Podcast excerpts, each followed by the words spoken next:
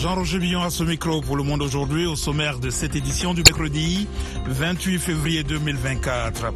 Au Tchad, des tirs ont eu lieu aujourd'hui à N'Djamena, près du QG du Parti socialiste sans frontières, accusé d'une attaque meurtrière contre le siège des renseignements. En RDC, la MONUSCO a donné aujourd'hui le coup d'envoi de son retrait du pays avec la remise officielle aux autorités congolaises de la première de ses bases au sud Kivu. Je me joins aux fausses commandes pour continuer d'honorer la mémoire de ceux qui ont œuvré avec dévouement au prix du sacrifice suprême sur la terre congolaise. Le reportage à suivre dans la partie magazine. Le Sénégal est dans l'attente de l'annonce par le président Macky Sall de la date de la présidentielle. Au Proche-Orient, le Hamas dit avoir bombardé le nord d'Israël depuis le sud Liban. Ne manquez pas notre page pro ainsi que la Minute Co. Pour l'instant, le journal. N'Djamena, la capitale tchadienne, s'est réveillée ce matin avec des tirs sporadiques, non loin du siège du Parti socialiste sans frontières, assiégé par l'armée. D'après les premiers témoignages, le PSF est accusé par le gouvernement d'une attaque qui a visé la nuit précédente le siège des puissants services de renseignement, faisant plusieurs morts. Pour en savoir plus, nous retrouvons en direct de N'Djamena notre correspondant, André Kodmajinga. Bonsoir André. Bonsoir. Quel est l'état des lieux autour du QG du PSF Y a-t-il encore des déflagrations? Oui, justement, euh, il y a encore euh, des confusions qui règnent donc autour du QG du parti euh, socialiste sans frontières. Et tout est parti donc de l'assassinat d'un jeune nommé Abakar Torabi, qui serait donc le secrétaire adjoint des finances du parti socialiste sans frontières hier. Donc le parti est dirigé par l'opposant Yaya Djilo. La victime aurait été donc abattue par les inconnus qui seraient donc soupçonnés d'être des renseignements généraux. Donc, euh, les, parents biologiques et, politiques ont, euh, sont mécontents et qui sont allés hier notamment pour saccager donc euh, les locaux de l'Agence nationale de sécurité de l'État. C'est ce qui a donc occasionné cette tension aujourd'hui à travers la ville où on remarque donc des militaires à travers les coins euh, les carrefours et ils font également des fouilles euh, musculées, euh, ce qui a paniqué donc certains citoyens à écourter même leur écourter également le, à déserter le bureau pardon qui sont qui sont rentrés précipitamment de peur d'être attaqués. Alors au début de cette folle journée, vous l'avez dit, il y a l'attaque du siège des renseignements tchadiens. On parle de morts. Est-ce que le bilan de l'attaque du siège des renseignements est-il établi? Est-ce que l'on en sait davantage sur les assaillants, euh, comme vous l'avez dit?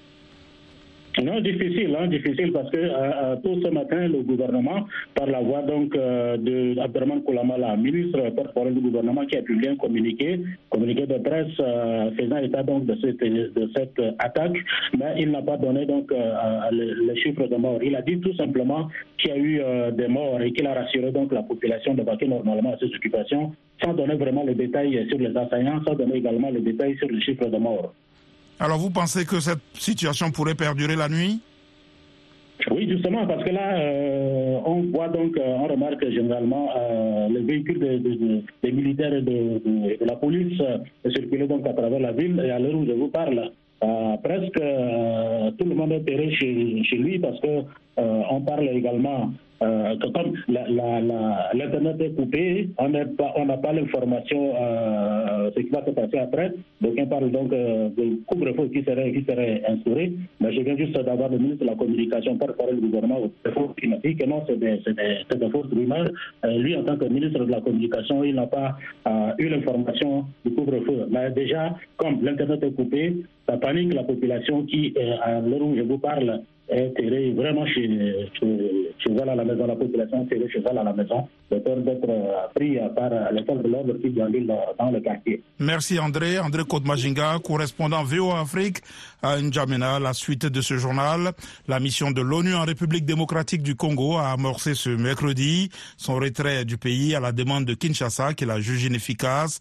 Le processus a commencé par la remise officielle aux autorités congolaises de la première de ses bases au sud Kivu, dans l'est du pays, malgré les inquiétudes de l'ONU sur l'escalade de la violence dans l'est congolais. Le point avec Eric Manirakiza. Lors d'une cérémonie à la base de Kamanyola, près des frontières rwandaises et burundaises, Les drapeaux des Nations Unies et du Pakistan, pays d'origine des casques bleus, ont été remplacés par celui de la RDC. Le commandant en chef par intérim des forces de la MONUSCO a qualifié le retrait de moment historique. La MONUSCO, qui compte actuellement environ 15 000 casques bleus, prévoit un retrait ordonné en trois phases, commençant par le Sud Kivu d'ici le 30 avril pour les militaires et policiers, le 30 juin pour la composante civile. Les phases suivantes du désengagement concerneront l'Ituri et le Nord Kivu, après des évaluations régulières de l'avancement des étapes précédentes.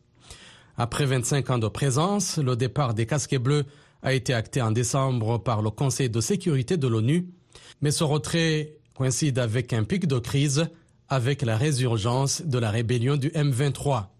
En janvier, le ministre congolais des Affaires étrangères a souhaité que le retrait soit complet à la fin de cette année, en revanche, l'ONU insiste sur la nécessité d'un renforcement des forces de sécurité congolaises en parallèle du départ des casques bleus sans date limite fixée par le Conseil de sécurité. Des dizaines de soldats burundais ont été arrêtés pour avoir refusé d'être déployés dans l'est de la RDC. Les soldats dissidents sont détenus dans au moins quatre prisons. Les affrontements entre le M23 soutenu euh, selon les États-Unis par le Rwanda et les troupes congolaises se sont intensifiées ces dernières semaines, les rebelles menaçant la ville congolaise de Goma à la frontière avec le Rwanda.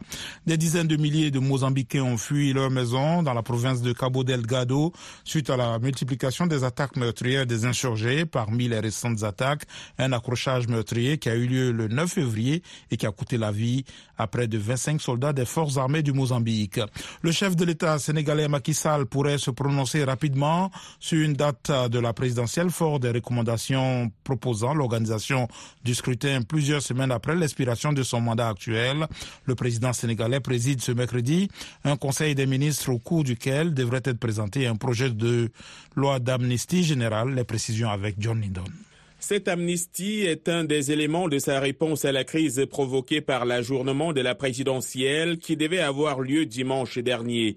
Ce report a causé un choc dans un pays présenté comme l'un des plus stables d'une Afrique de l'Ouest secoué par les coups de force. Aucune indication officielle n'a été fournie quant au moment où Macky Sall tranchera sur la date du scrutin, même s'il a déclaré ces derniers jours qu'il statuerait vite, voire immédiatement, en cas de consensus. Lundi et mardi, un dialogue national boycotté par 17 des 19 candidats retenus pour la présidentielle s'est tenu pour réfléchir à cette question, réunissant quelques centaines de responsables politiques, religieux ou sociaux. Il a accouché d'un large consensus sur différents points, ont indiqué plusieurs participants. D'après ce consensus, la présidentielle aurait lieu après le 2 avril. Des participants ont cité la date du 2 juin au plus tôt D'autres ont parlé de juillet. Macky Sall resterait alors en fonction jusqu'à l'investiture du cinquième président du Sénégal. Une bonne partie de l'opposition s'est déjà exprimée contre l'organisation du scrutin après le 2 avril. VOA Afrique à Washington, vous êtes à l'écoute du monde aujourd'hui. La branche armée du Hamas palestinien a annoncé ce mercredi avoir lancé des dizaines de roquettes sur le nord d'Israël à partir du Liban pendant que les violences s'intensifient. L'ONU s'alarme d'un risque de famine dans la bande de Gaza. Mohamed Oumfa. Dans un communiqué, les brigades Al-Qassam ont affirmé avoir lancé deux volets de roquettes grades sur deux sites militaires dans le nord d'Israël. Ces attaques interviennent en riposte au massacre sioniste contre les civils dans la bande de Gaza et à l'assassinat d'un haut responsable du Hamas le 2 janvier au Liban, a ajouté le communiqué. L'armée israélienne dit avoir intercepté un nombre de projectiles et riposté aux sources de tir. La coordinatrice spéciale de l'ONU au Liban, Joanna Wuroneka, avait demandé instamment l'arrêt immédiat de ce dangereux cycle de violence. La guerre entre Israël et le Hamas a déjà fait des dizaines de milliers de morts dans la bande de Gaza et l'ONU estime que 2,2 millions de personnes, soit l'immense majorité de la population, sont menacées de famine, en particulier dans le nord où les destructions, les combats et les pillages rendent presque impossible l'acheminement de l'aide humanitaire. Voilà pour le journal, vous suivez VOA Afrique. À présent, la minute écho avec Nani Talani. Plus de 36 000 entreprises ont été créées en Angola grâce au projet de renforcement des capacités institutionnelles pour le développement du secteur privé mis en œuvre entre 2014 et 2023 par la BAD. Ce projet a aussi réussi à stimuler la croissance du secteur privé, la diversification de l'économie.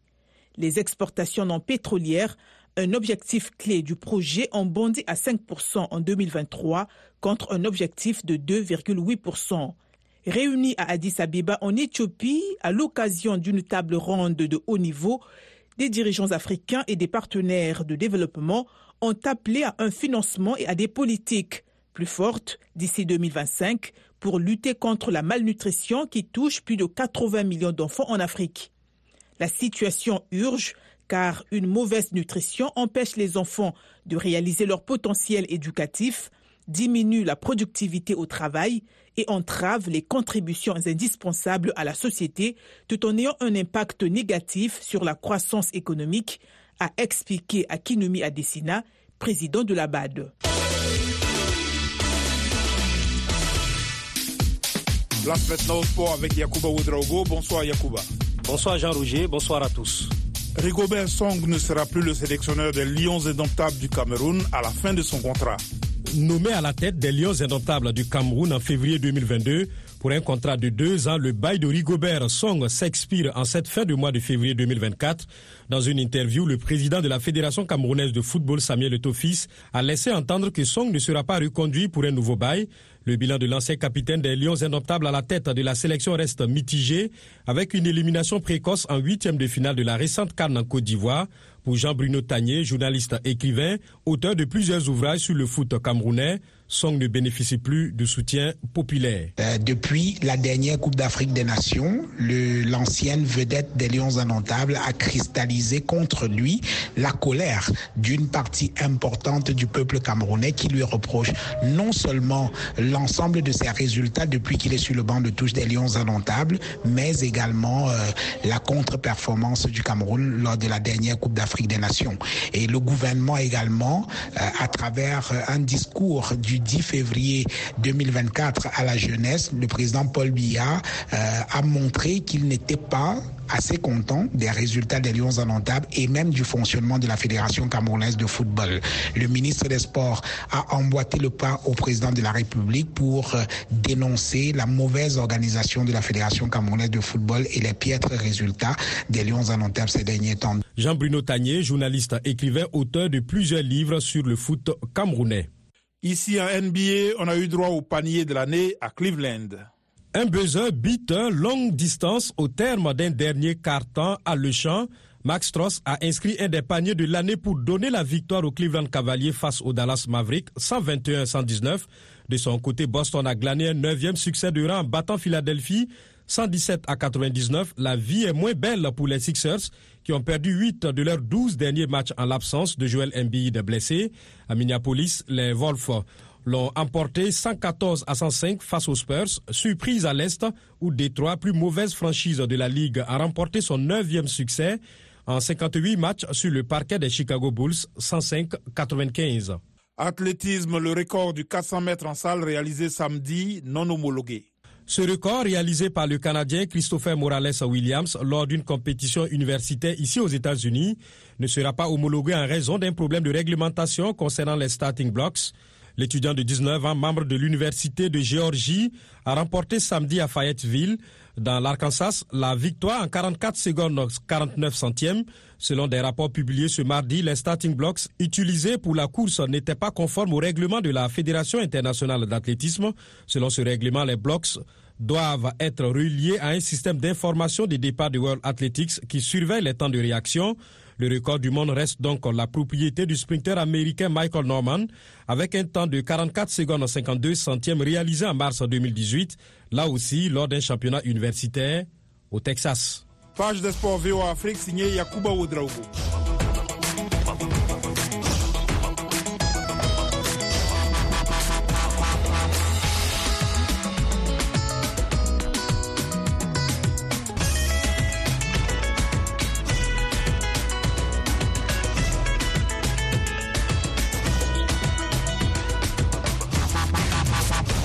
Le Monde aujourd'hui, VOA Afrique.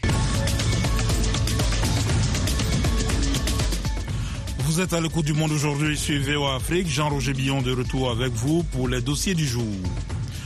Ce mercredi 28 février, le gouvernement congolais et l'ONU ont entamé le, désengagement de la mission de maintien de la paix de l'ONU, la MONUSCO. La première phase a commencé dans la province du Sud Kivu, où la base onusienne de Kamagnola a été officiellement remise à la police congolaise. Zanem Netizaidi, notre correspondant dans la région, nous en dit plus dans ce reportage. Nous sommes ici à Kamagnola, au Sud Kivu, où s'est amorcé le retrait de la MONUSCO. Lors d'une cérémonie émouvante, les drapeaux des Nations Unies et du Pakistan ont été abaissés, symbolisant la fin de la mission de ces casques bleus. En retour, les drapeaux de la République démocratique du Congo a été hissé, marquant le passage des relais à la police nationale congolaise.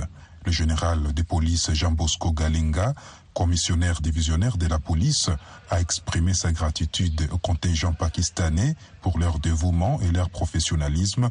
Il a également fait la promesse solennelle d'utiliser efficacement le matériel laissé par la MONISCO pour assurer la sécurité de la population congolaise. Je me joins aux forces commandes pour continuer d'honorer la mémoire de ceux qui ont œuvré avec dévouement au prix du sacrifice suprême sur la terre congolaise.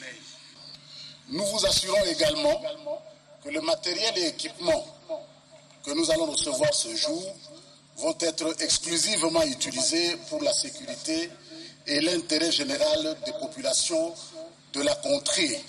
Madame Bintou Keita, numéro 1 de la MONUSCO en RDC, a salué le travail acharné du contingent à Camagnola Selon elle, leur présence a été essentielle pour maintenir la stabilité dans une région souvent confrontée à des défis complexes.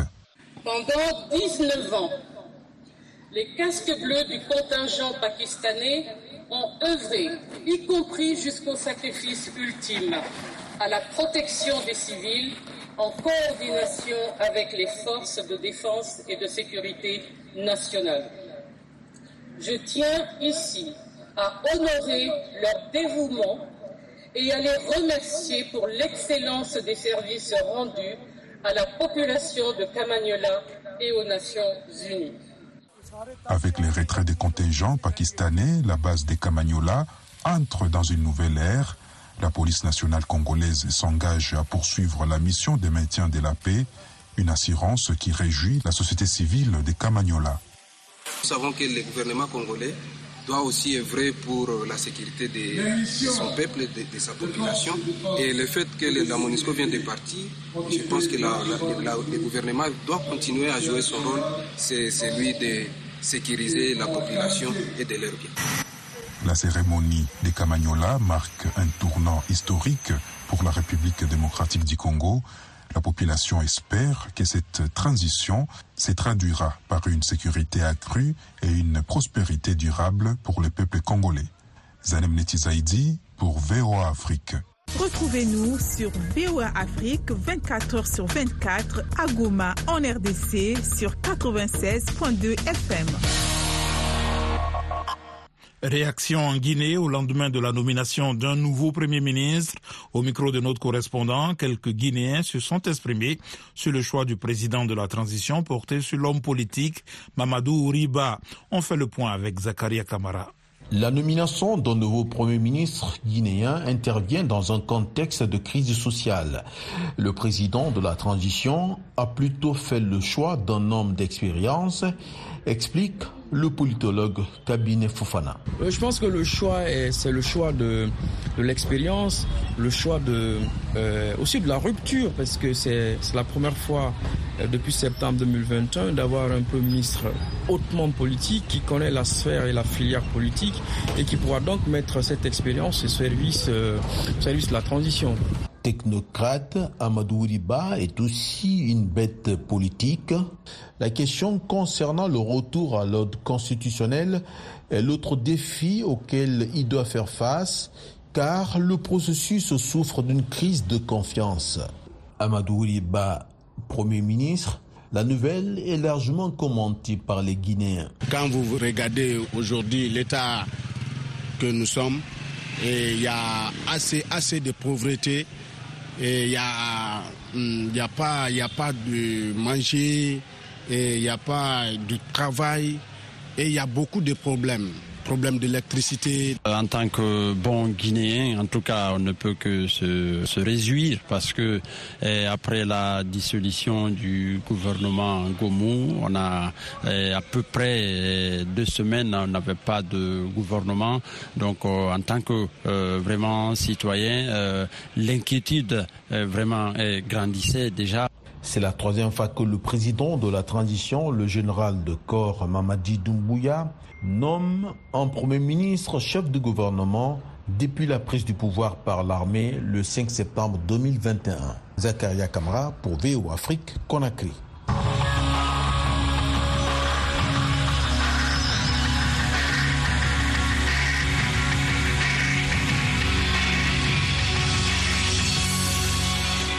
Au Burkina Faso, fin hier mardi, d'un salon international qui fait la promotion de l'agriculture, de l'environnement et de l'élevage. Pour cette édition, les organisateurs se sont penchés sur l'impact de la crise sécuritaire sur le secteur agro-silvo-pastoral avec la participation de centaines de personnes. De Ouagadougou, notre correspondant Lamine Traoré. Cela fera bientôt une semaine que le Salon international de l'agriculture, de l'environnement et de l'élevage se tient ici à Silmissé, une commune rurale de Komsilga, en périphérie de la capitale burkinabé. Les salons qui enregistrent plus de 250 stands est à sa septième édition. Toutes les potentialités issues de l'agriculture, de l'élevage et de l'environnement sont exposées ici. Des exposants sont venus de toutes les régions du pays, mais aussi de l'extérieur. On fait la promotion du euh, salon de l'agriculture et de l'élevage qui va se passer au mois de mai en Algérie. Donc c'est un très très grand salon où, euh, euh, l'Algérie va venir, va exposer toutes les sociétés dans le domaine de l'agriculture et aussi les autres pays européens et américains qui vont venir aussi prendre part. Nos poissons, c'est la qualité, puisque on peut dire que les gens aiment beaucoup le poisson de Bagré plus, puisque nos poissons sont propres, bien faits. Et aujourd'hui, nous sommes venus à la fois pour vous présenter des types d'irrigation pour non seulement les hors-sol, mais pour ceux aussi qui veulent faire des exploitations sur différents terrains. Voilà, nous avons plusieurs systèmes que nous proposons, notamment avec euh, nos systèmes de grillage gabion pour la protection. Cette année, c'est le Mali qui est l'invité d'honneur. Cette exposante venue du Mali vante les produits de son pays. Je vais amener ici les produits agroalimentaires à base de pommes de terre. C'est ma première fois, mais ça se passe bien. On a vendu beaucoup de produits. Un salon qui se tient dans un contexte sécuritaire difficile. Selon le promoteur, malgré cela, les Burkinabés sont restés résilients. Malgré l'insécurité, les Burkinabés sont restés résilients. Les Burkinabés ont compris leur salut, c'est dans l'agriculture, c'est dans l'élevage et c'est dans l'environnement. Les Burkinabés ont dit non à l'insécurité, les Burkinabés ont dit non au terrorisme. les Burkinabés ont décidé de donner un autre élan au développement de leur pays. Des centaines de participants venus des 13 régions du pays ont pris part à cette septième édition du salon. Également euh, des participants euh, venus euh, du Mali, pays invité d'honneur, du Niger, du Maroc, mais aussi de l'Algérie étaient à ce salon. Les organisateurs se penchent déjà sur la huitième édition prévue en 2025. Lamine Traoré pour VO Afrique, Ouagadougou. Vous êtes bien sur VOA Afrique, 24 heures sur 24 au Burkina Faso, à Ouagadougou sur le 102.4 FM.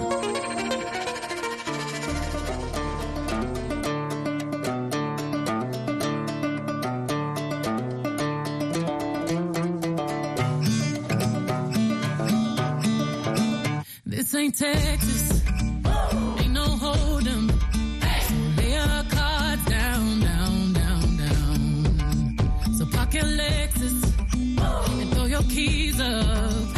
Stick around, round, round, round, round. And I'll be damned if I can't slow dance with you. Come pour some sugar on me, honey, too. It's a real live boogie and a real live hold down. Don't be a come take it to the floor now. Woo! Huh. There's a tornado. In my city.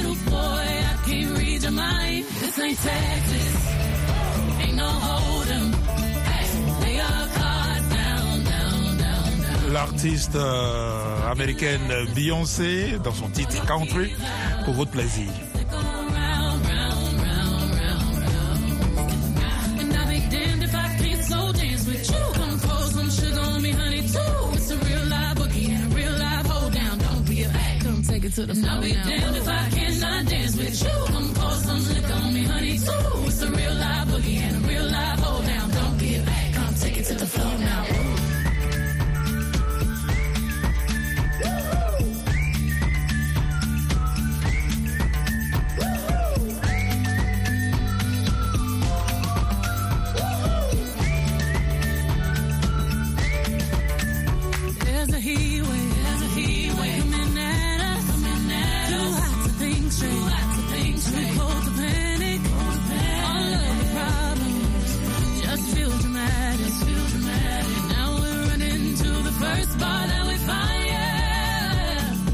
Ooh, one step to the right,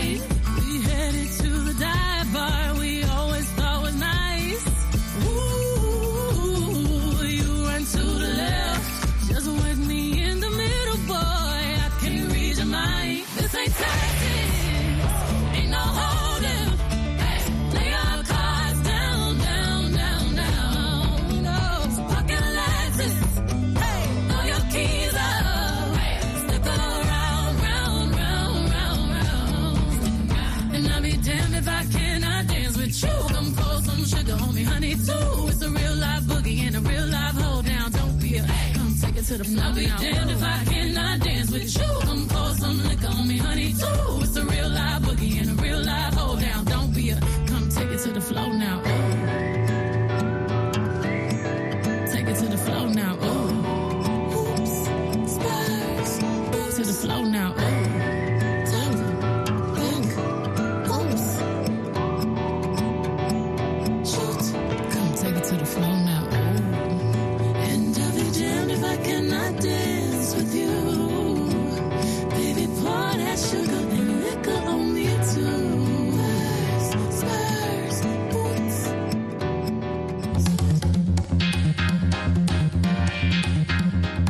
Participez à notre magazine interactif à votre avis du lundi au vendredi à partir de 18h TU sur VOA Afrique.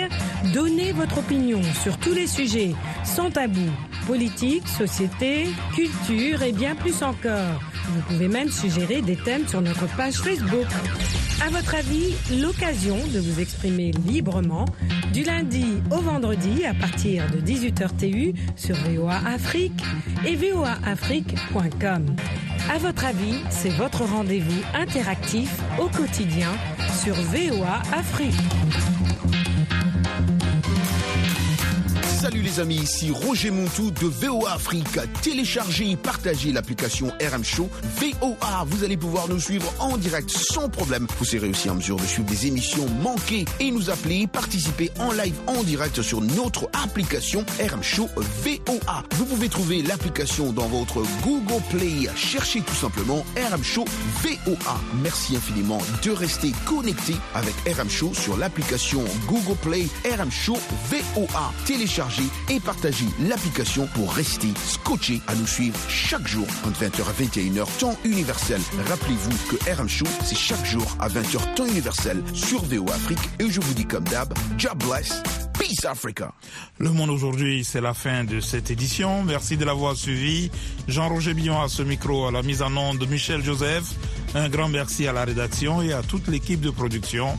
Rendez-vous sur notre site internet voafrique.com et nos pages Facebook, YouTube, la plateforme X et Instagram pour un suivi de l'actualité 24 heures sur 24.